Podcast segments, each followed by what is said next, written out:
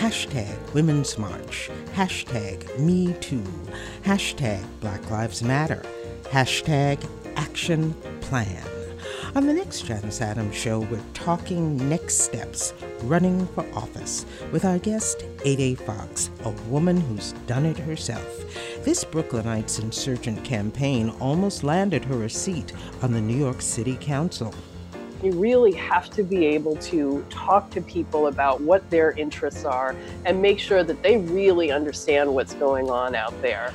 And that's difficult. It's not something that can be done fast. And even though we believe the revolution will be televised, it is hard to communicate some of these concepts.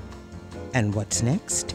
Ede's gearing up to run again and telling you how you can do it too. Coming up on The Janus Adams Show. First, the news.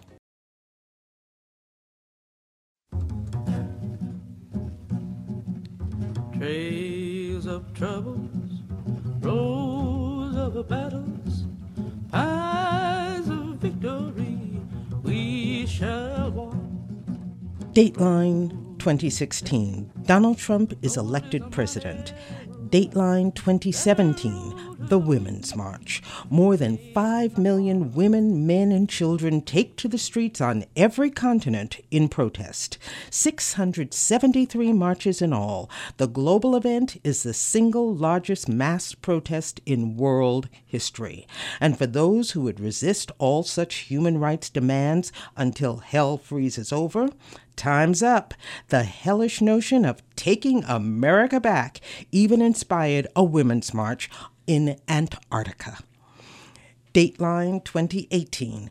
Hashtag Black Lives Matter. Hashtag Me Too, Hashtag Action Plan. A second march, a brand new day, all across the country, people who never thought of getting into politics are taking action, gearing up to run for office, running for their lives and ours.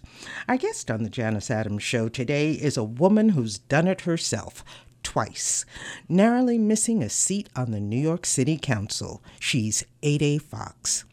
I first met Ede as she canvassed a Brooklyn neighborhood, going door to door, shaking hand after hand, getting out the vote. I walked down by the river. I turned my head up high. I saw that silver lining that was hanging in the sky.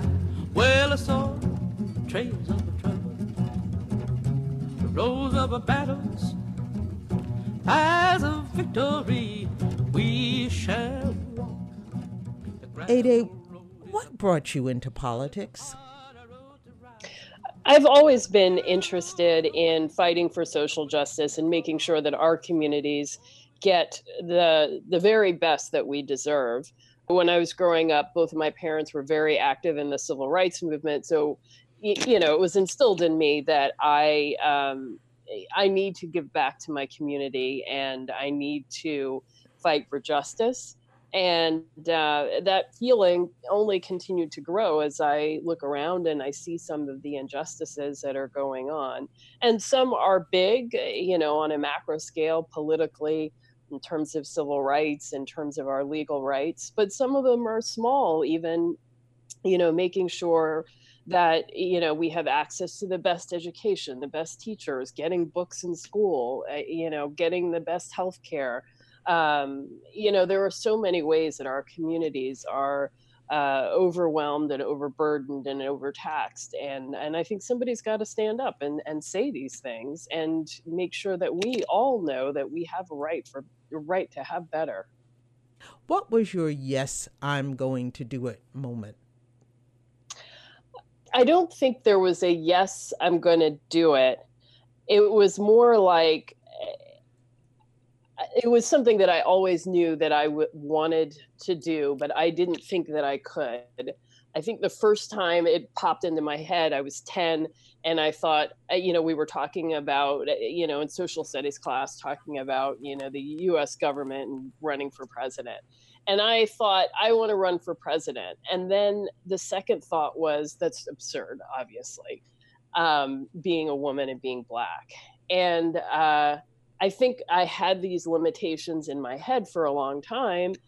and as I got older and really began doing some introspection about what it was that I wanted to accomplish in my life, what I wanted to be doing with my life, I kind of stopped saying no and stopped saying I can't and started saying, well, let's see. Let's start on the journey and see where it leads. I love that. From this 10 year old who decides, you know, who, who really feels almost called to this, because actually that almost sounds to me like when someone says, I want to be a dancer when I grow up, and then they do become a dancer. So it, it, it is something that you experience young. Um, what was therefore your first step in terms of making this and and I'm asking you these things because I think that as we are speaking there are people who are listening to this and saying the same thing. I want to do this but I really thought I couldn't. So how do you do this? Where did you start? I think that there are, are as many paths as there are types of people or you know people out there. So I, I will tell how I started, but I want anybody listening to know that you know there is a path for you if this is something that you want to do. I had been uh, in my former life, I was getting a PhD in anthropology, so completely different field. And I had actually moved to Amsterdam to do research for my dissertation. Then, when I was there, decided I academia wasn't for me. And uh, so I quit school, I got a job, and I just lived there for three years. And um, it was a fantastic experience. I'm so glad I did it. But towards the end of my stay, um, I was trying to figure out my next steps, where what I was going to do, where I was going to go, and and whether I even wanted to stay abroad. And I think the first step for me was to accept that I wouldn't know the what the whole path looked like and I wouldn't know what each step was, but I had to trust a little bit and I had to just start. So when I moved back to New York, I it had I had been away for 15 years, you know, after high school, I left for college. Then I went on to grad school, then to live in Amsterdam. So I just wasn't uh, here for a long time, and and a lot of my old friends and connections had moved on or gone into different fields. So my first start was to just start volunteering on every political campaign that I could, start to understand the political landscape out there, who the people were um, look for my local uh, political club, Democratic club. Uh, go to you know Brooklyn Young Democrats meetings. Go to find out who my local district leaders were, uh, and and go and talk to them and try to attend their meetings or any of their events and volunteer and get involved. Um, so I did that the first six months or so that I was back. I volunteered on a ton of campaigns, and, I, and one of them happened to be um, when Tish James first ran and won for city council. She ran on the Working Families Party line. That was when James Davis had uh, been um, been killed in the council chambers, and so she was running in that special election. Excuse so, me, this is in New York. Yes, in yes. Brooklyn and uh, and that was even before I lived in Brooklyn. I was actually staying with my grandmother in the Bronx, but she seemed like a um, you know a political figure of conscience and uh, someone that you know I might want to emulate. So I decided to go and work on her uh, campaign, and I got to meet a lot of people in um, you know in the local uh, lefty sort of political scene. There were a lot of unions working on that campaign, so I met a lot of union people, and I I treated the experience like a job. You know, I would show up at nine o'clock and I would stay, you know, whatever set amount of hours I had said. I mean, I would say in advance what I was going to do, and then I would carry out what I said I was going to do and uh, you know was willing to do anything and and really committed a lot of time and effort and i i think that a lot of people saw that in me and um, saw someone who really could be a um, an important asset in the future So it didn't turn into a job right away, but I think I caught the eye of a lot of people. And eventually, you know, some other job opened up and someone uh, recommended that I apply for that. And I got that job, which was working on Howard Dean's uh, campaign for president. And, uh, and so I ended up going to Charleston, South Carolina for two months to work on um, you know the campaign in preparation for uh, I guess that was Super Tuesday back then. Uh, you know, this was before the scream. Um, obviously, that you know completely derailed the campaign, and then the whole thing was um, over by the the primary. For those people who don't know the Howard Dean scream that you were talking about, could you just fill us in on that? you know, frankly, I missed it too because we were working and I never watched TV, so I never saw it. But um, you know, Howard Dean had a, a rally or or something, and um, uh, where you know he was in a big uh, auditorium or, or, a big forum. There were lots of uh, volunteers and enthusiastic supporters there, and you know caught up in the mood and the movement and speaking loudly in order to be heard by everyone. At the end of his um, uh, speech, he I guess did something that was kind of like a scream or a yeehaw or something. And we're going to Washington D.C. to take back the White House. And the, the, media went wild with it. It went viral, like you know, so to speak. And um, it was a sports scream as opposed to a politician scream. yeah, I guess so.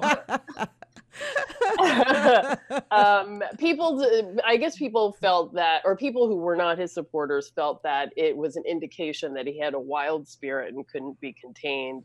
Well, gone are the days. I mean, when just a mere scream could get you unelected. Now, molesting women, right. what's the problem? So, anyway, Yes. So in, any event, um, that was it was a great experience. Though there were a lot of unions. The the service industry unions were much were very politically engaged, and they would mobilize a lot of their members and staff to go work on campaigns in the, either presidential campaigns or other union campaigns. And so I met um, a number of people from 1199 while I was down there. You know, became friends and uh, 1199 happened to be creating a new division uh, within their new organizing department. That's Local 1199, Service Employees International Union, which is the largest healthcare union in the nation. And I was invited to apply, and I ultimately got a job there. And so, through that experience, uh, I was able to um, not only understand more about the labor world and do that work, but because they were so politically engaged, I didn't work in the political department, but I, uh, anytime there was any campaign of any kind, you know, I was the first one to volunteer and say, hey, I'll go. And so I worked on lots of campaigns, both in the city and also in other states, either, you know, presidential or gov- uh, gubernatorial um, even state senate campaigns, and as well as other unions that were having, you know, local um, union campaigns where they were trying to organize a new workplace or, or whatever it might be. So I spent time in Chicago and and other places, and eh, so it was a great experience just in terms of learning how to organize people how do you talk to people? How do you engage them and motivate them around a particular issue? And i think that is always going to be the core of a political um, career is because you know we're, we're trying to get large amounts of people to understand why an issue impacts them and why they need to care about it and, and actually take action and what action do they need to take so often i think some of our politicians um, they miss the mark by either not translating the message so that each and every person can understand what the issue is and why they're voting for or against their best interest. And I, you know, when Hillary Clinton was running this past term, there's a lot of uh, people trying to understand, you know, why she lost. And there are a lot of theories out there. And I hear some people saying that she didn't speak to the working man and help them understand why she was the better choice and that Donald Trump was able to do that in a way that she couldn't. And I kind of felt like this was not her failing. This was the failing of you know the unions that represent those particular industries. I mean, they many uh, unions require that the leadership of the unions have been members. Um, so you don't you're not hiring people from outside who have some skill set, but you're cultivating that skill set from inside, which I think is a great policy. And part of the reason to do it is because you want to always have people in power who understand exactly what you know the the working member is going through and has lived through it and knows how to speak to it. And so that you know those unions that supported her or you know agreed to endorse her you know it was on them to be able to explain to your regular member why she might have been better choice instead of Donald Trump and Donald Trump was allowed to to speak and and I believe just outright lie and people were you know didn't see through it or were allowed to uh, be distracted by you know other issues that really aren't as relevant as whether you're going to have a job next year whether you're going to be able to retire at the age that you were hoping for um, or you know whether you are going to be working until the day you die and um, and still not be able to really support yourself and your family. When we come back, more with our guest Ede Fox after the break. Oh, we got trails, trails of trouble, and we got our roads, roads of a battle. Hands of victory, we shall walk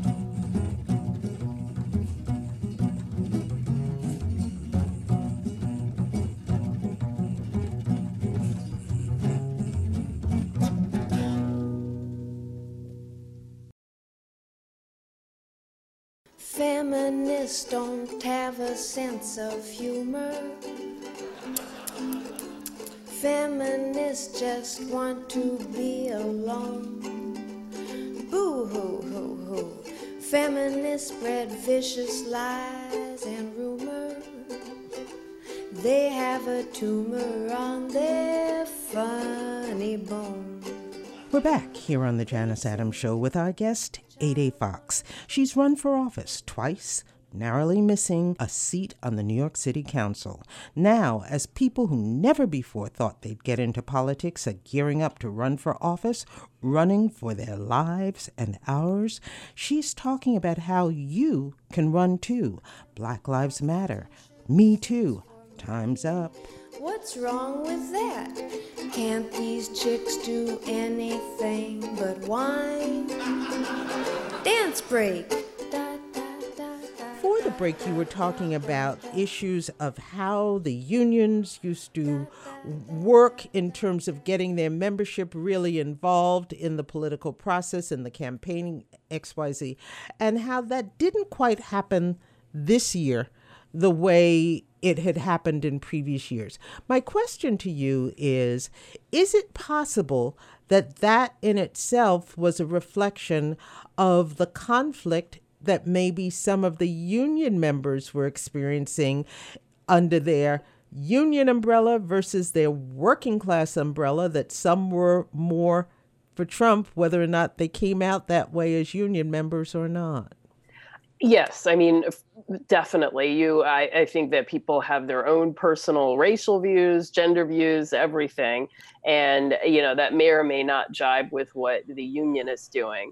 But a part of my interest and support of working with labor unions is that you can see over the long term, unions do have the ability to move their members to the left and make them more politically engaged. So it's not something that's going to happen in one election cycle. It's something that has to be built over time. But um, when you have a, an active organizing unit and you really um, regularly engage with your members beyond just sort of doing a basic renegotiation of a contract, you do have the ability to do that. And some unions do it and some don't. And so, you know, I felt that some unions in this past election cycle with Hillary Clinton, you know, they just hadn't been doing that cultivating work and they hadn't been translating the message of why her um, you know economic plan was really more beneficial at, to you know to them than the uh, basically the nonsense that that Trump was putting out there. And um, you know and the fact that he put in place somebody who you know of the department of labor who actively had worked to bust unions over the course of his career is a clear indication of where Trump's head is at, and the fact that that you know was uh, that people were not aware of and really uh, understanding what Trump was going to be doing was very frustrating to me. But I think that this is the bigger picture. If you're going to be a leader, if you're going to be a responsible, a good, a long lasting um, visionary leader, then you really have to be able to talk to people about what their interests are and make sure that they really understand what's going on out there.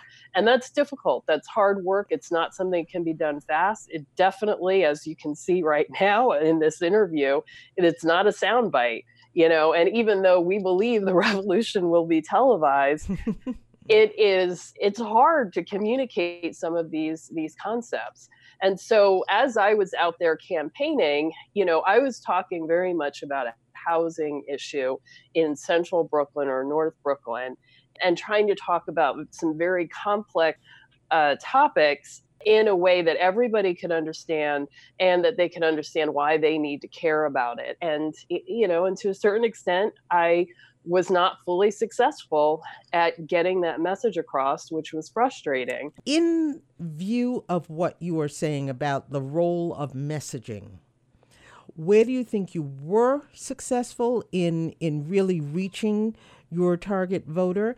And why do you think some of your messaging did not reach?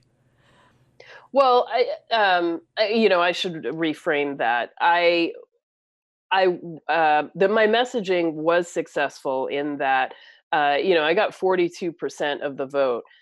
That was 7,500 people of all of the races across the entire city.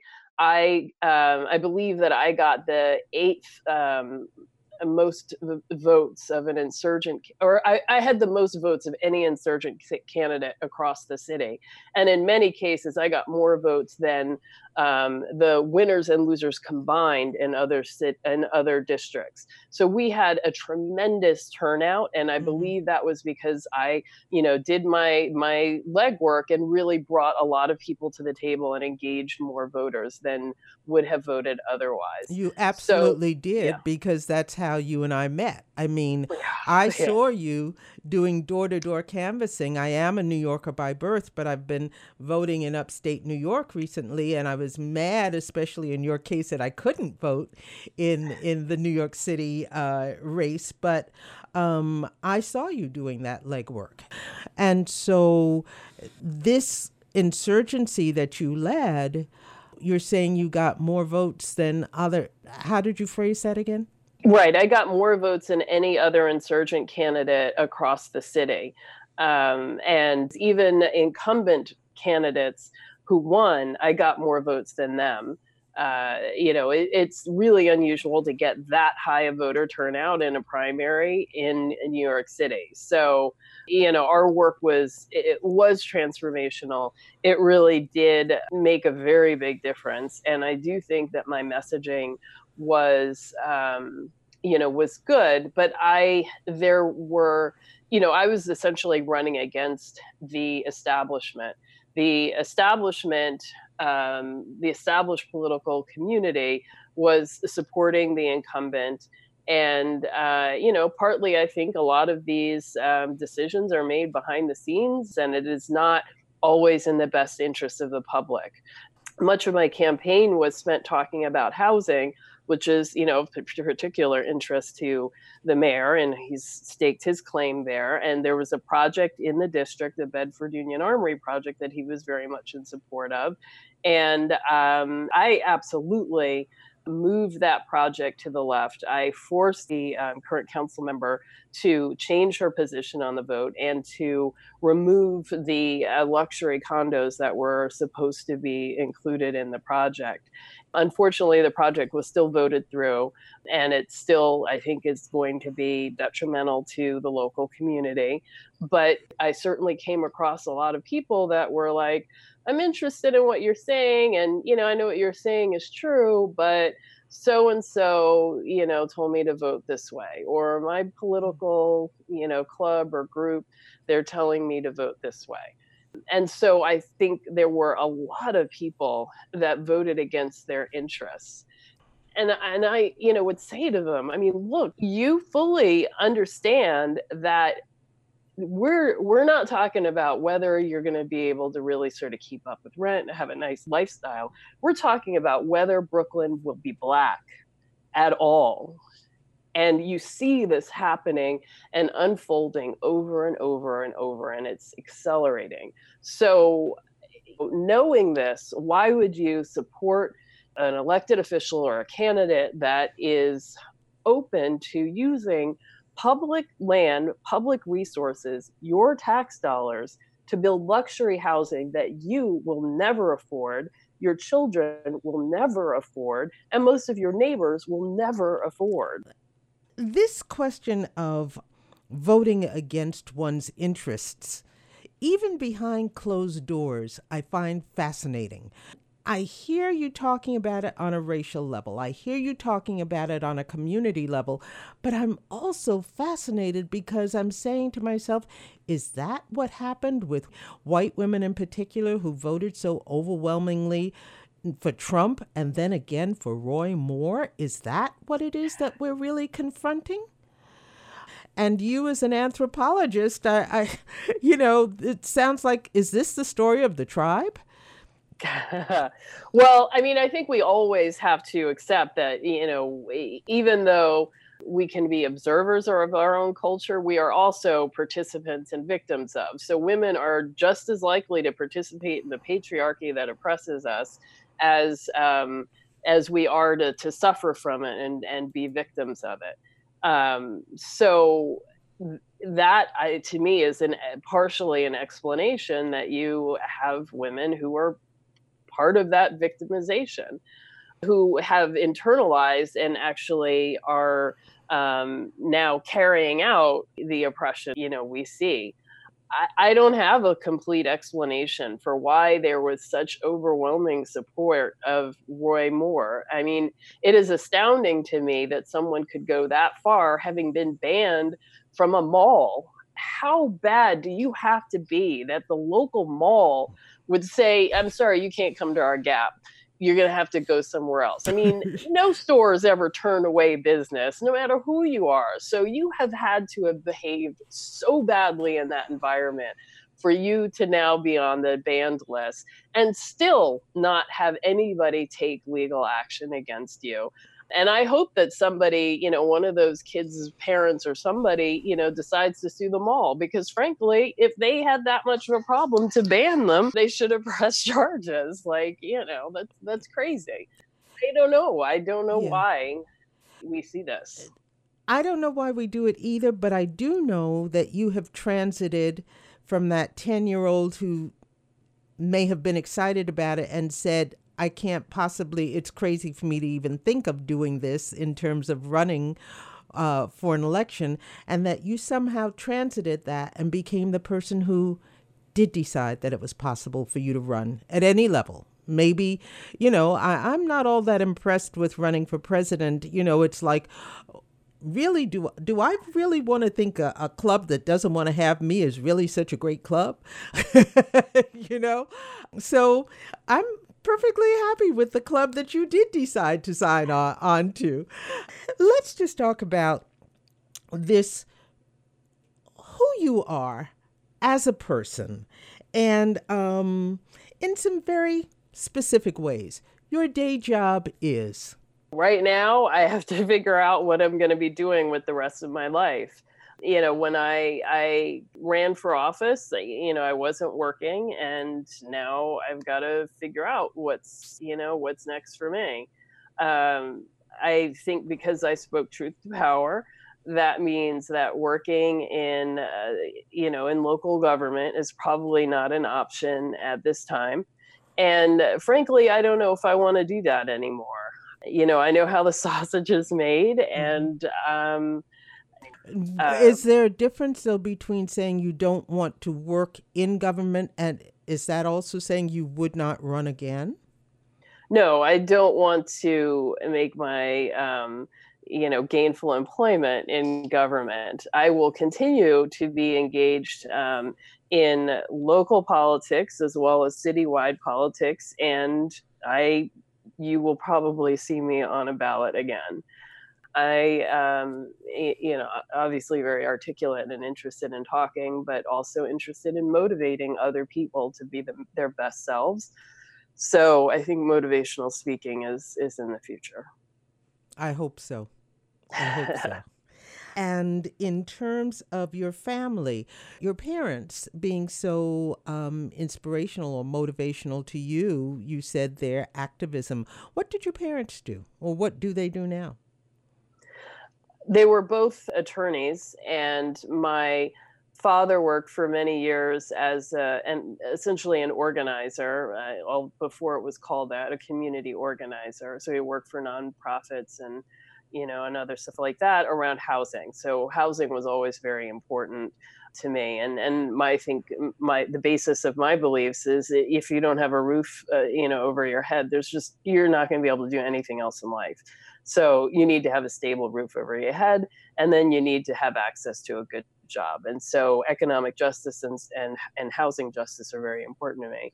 Then uh, my mother was also an attorney and you know continues to work even though she's retired um, continues to work as an arbitrator so has always been interested in helping people you know resolve um, uh, you know arguments in their favor um, and and really sort of finding the best uh, the the the best outcome to any kind of conflict. Now, there aren't that many families where both parents are attorneys to begin with, much less African American families. Where are your parents born?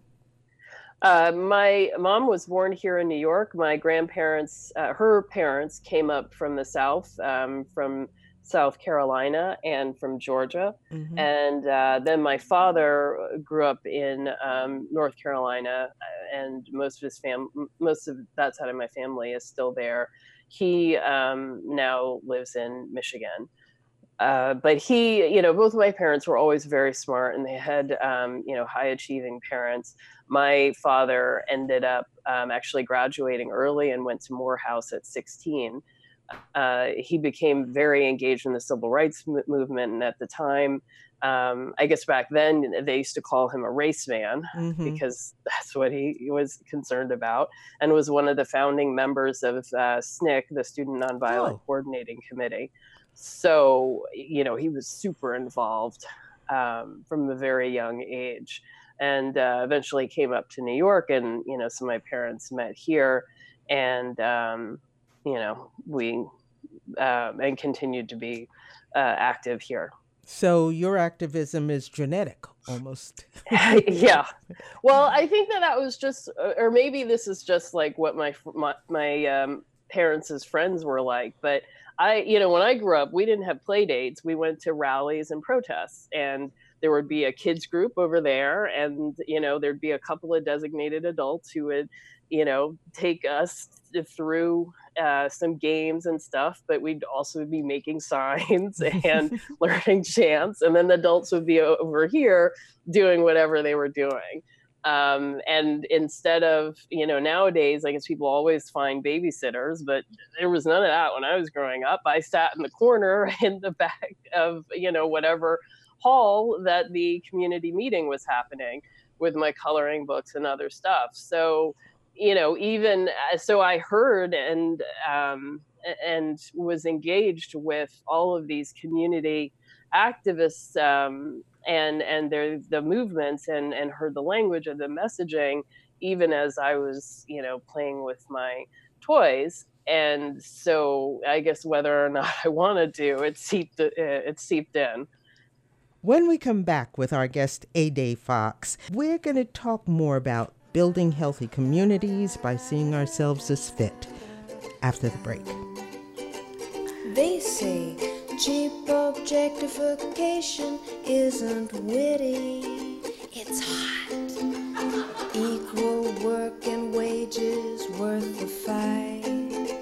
Sing us a new one on demand abortion every city. Okay, but no gun control. Won't these women ever get a life?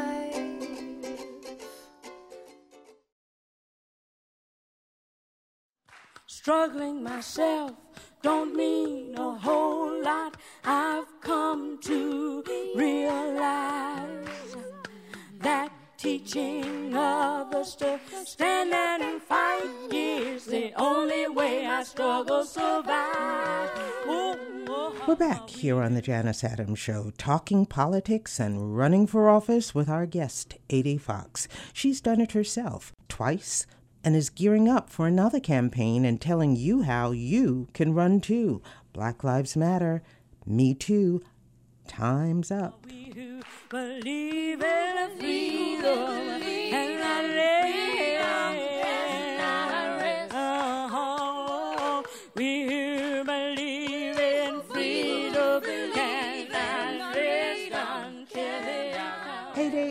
For you, what does this moment in history mean in terms of the electoral process and what we need to do?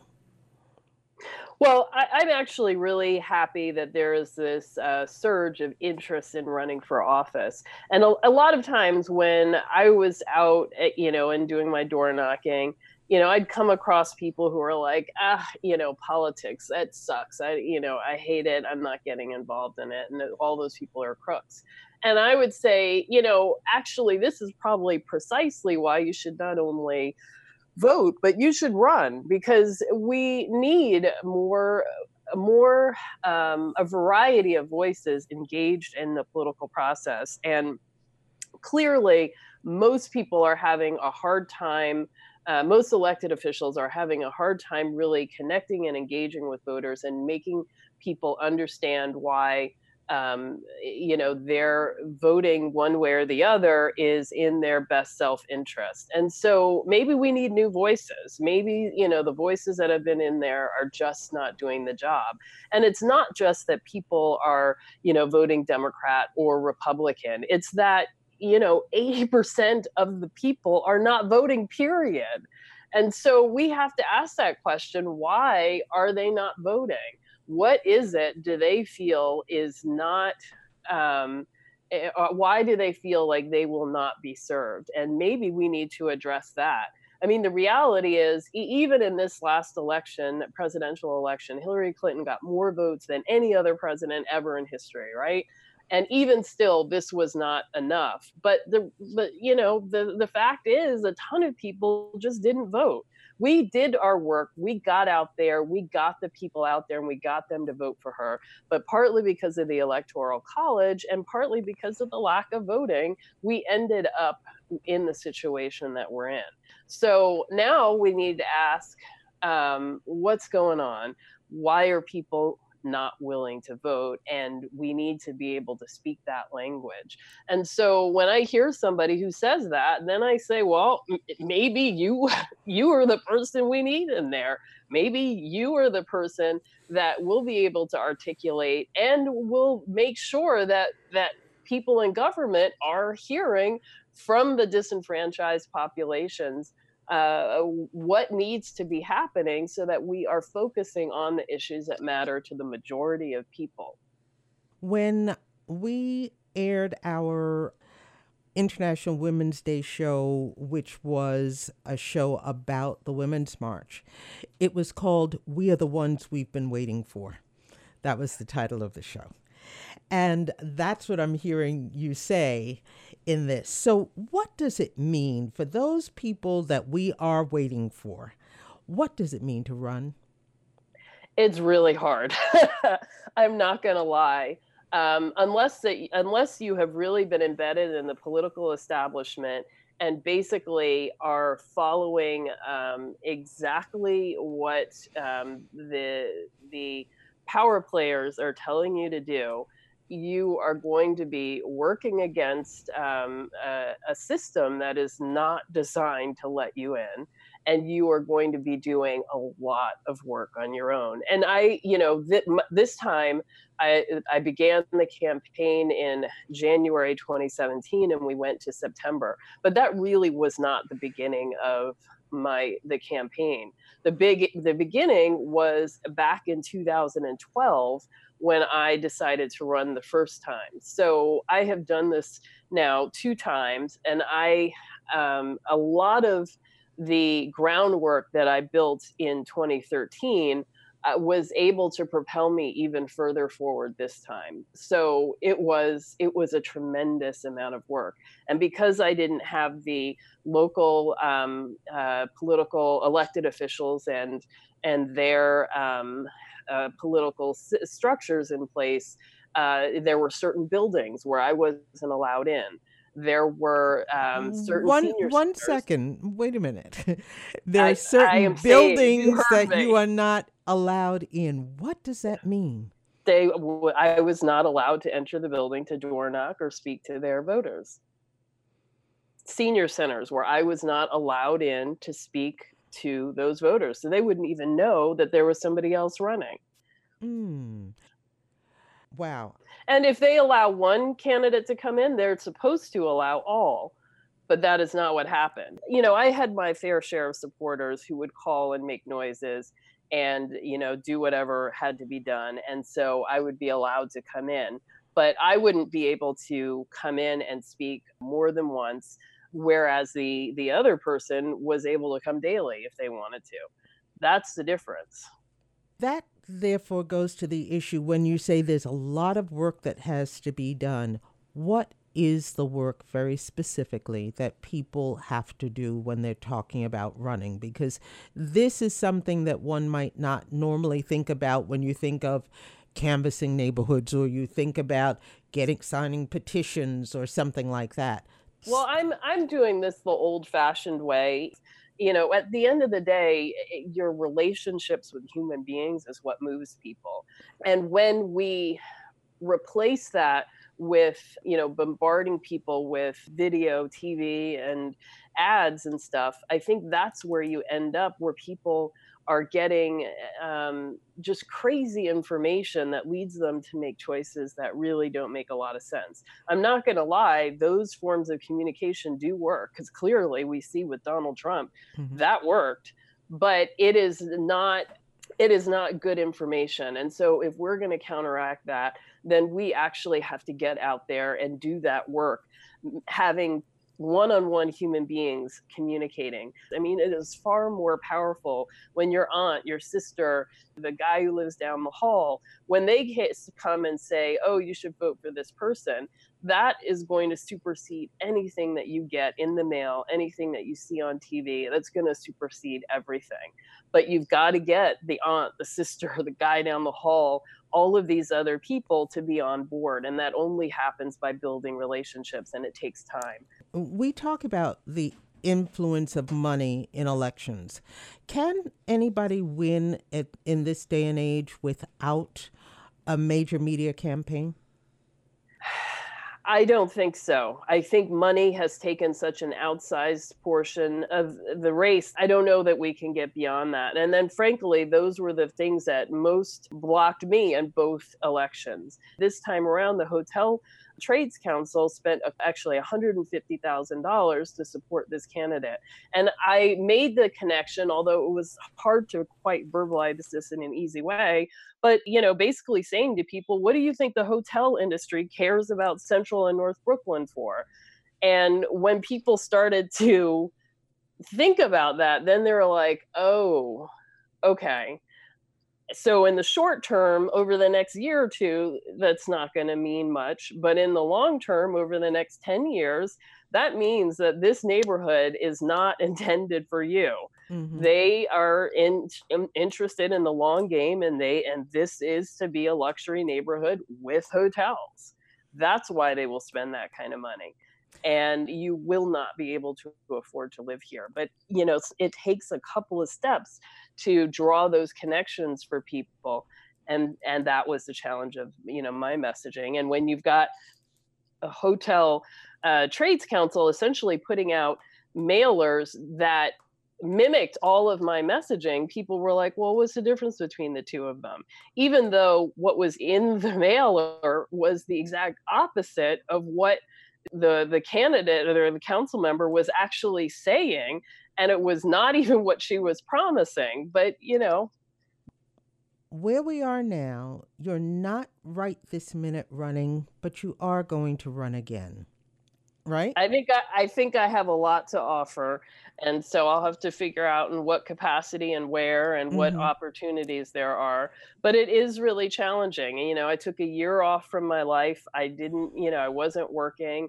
I was focused solely on this. I had to raise. Uh, I raised eighty three thousand dollars by myself which meant you know to, to raise that money meant just calling people and saying hey, remember we, um, you know, ate some Play-Doh together in second grade? So I'm running for office. Can you give me some money? And, you know, that's hard. Um, mm-hmm. I'm now totally, you know, um, uh, you know, totally fine with it. So um, I can, I can cold call with the best of them. Mm-hmm. Um, and uh, and it's fine. And I, you know, and then basically after doing all that, I had to call uh, people and say, hey, can I count on you to vote for me? Hey, can you come out and volunteer? Can you door knock for me? And um, and over and over and over again. And it's you know you get tired after the fourth call, but I still had to do. Mm-hmm. 25,000 calls. But the reason they did all of that if you raised $83,000, then that means that you were raising from a lot of people who really did not have a lot to give. And that cannot be undervalued. If you did get the votes that you did as as an insurgent, that means that people who otherwise would have just gone along to get along or go along with the major media campaign did not do that. So whether you are running again for this office or that office, I think what that indicates is the person that they decided to believe in and the person they decided to vote for. So, who is Ede Fox, and why do you think people should vote for you?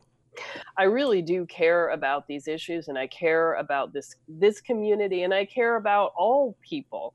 I don't like to see injustice. I get frustrated when I see um, my tax dollars, your tax dollars, and everybody's tax dollars squandered on things that have no benefit to us.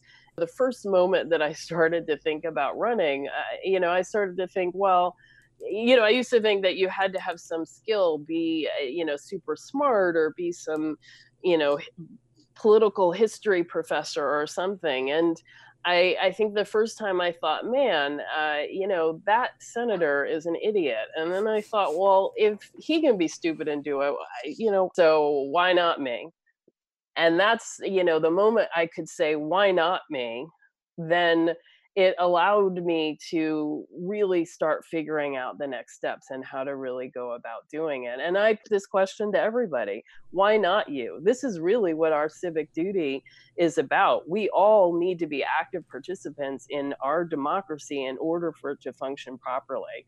And that does mean running for office maybe you don't do it all the time maybe you don't do it as a career but we need our voices in there and we need a variety of voices. We've had you know old white males basically being the only voice in positions of power for so long and that doesn't serve anybody. You know we are a stronger democracy when we have more variety more voices more people who uh, can inform the legislation the policies the economic decisions that drive this country forward. So I do my own country and myself a disservice if I deny my skill set and my knowledge and my capability to my community and you know the broader on a broader sense to the country so that's why that's why i should run I think you should too.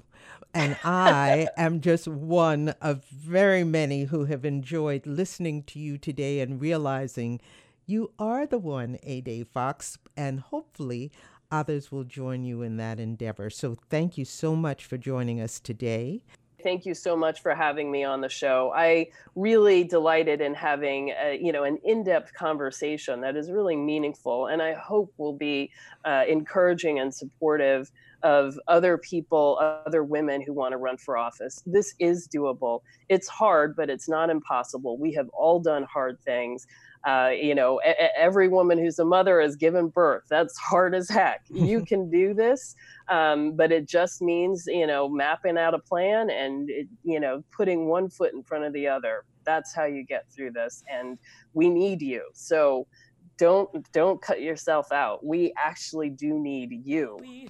believe in freedom and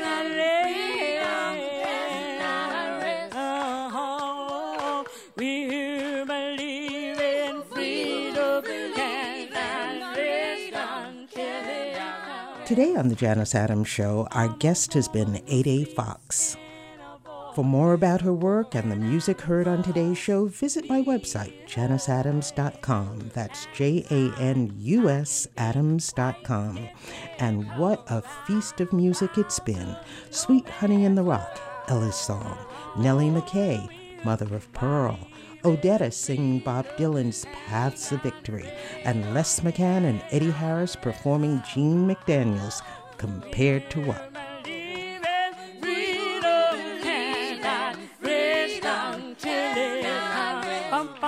From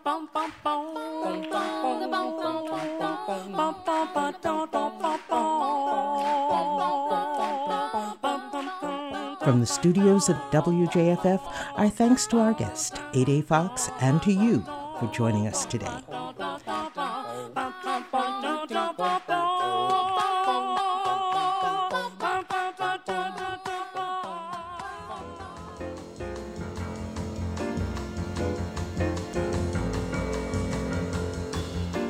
The Janus Adams Show is a production of Janus Adams LLC, all rights reserved. Trying to make it real compared to what